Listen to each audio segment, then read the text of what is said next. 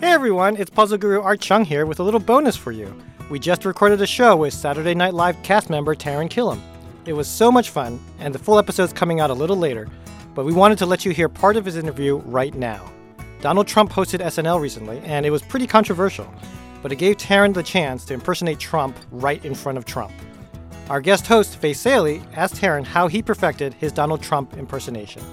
You are charged on the show with being the Donald Trump, Yes. the cast Donald Trump, yeah. Yes. Which generally involves lampooning someone, Sure. caricaturing him. Yes. So, what's it like when you are faced with the person you are Yeah, you, you try not to like mimic them and study them as you're mid conversation, but, But you um, do. You do. You're, you're trying to. You're, you're kind of analyzing, and, and normally you'll work on it during the week, and then and then whatever it sounds like on Saturday is kind of pulled out of thin air. But to hear it immediately speak before you is such a nice crutch because all you have to do is I'll, I'll just I'll just copy that sound. A- and what are what are the keys to Trump? How do you nail Trump? Uh, I mean, it, it's a lot of mouth.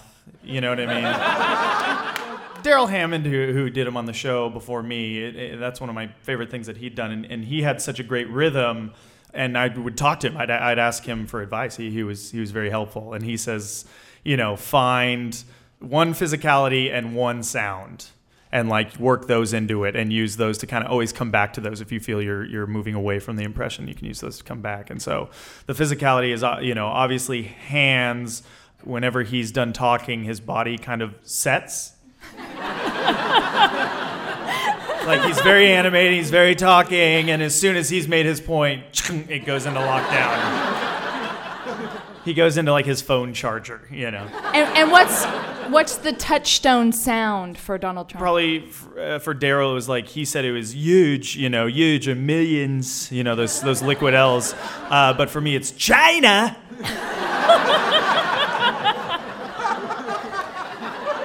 Can you share with us how he adapted to the process? I mean, there's a lot of cue card reading.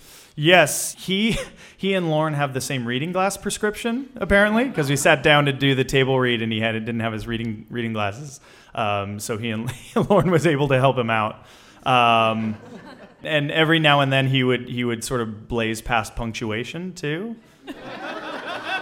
There's a great sketch we read at the table um, that the it, it took place at Disney World, and the last line of the sketch uh, was "Told ya, turkey leg," but he read it "Told ya, turkey leg," which somehow made it so much funnier.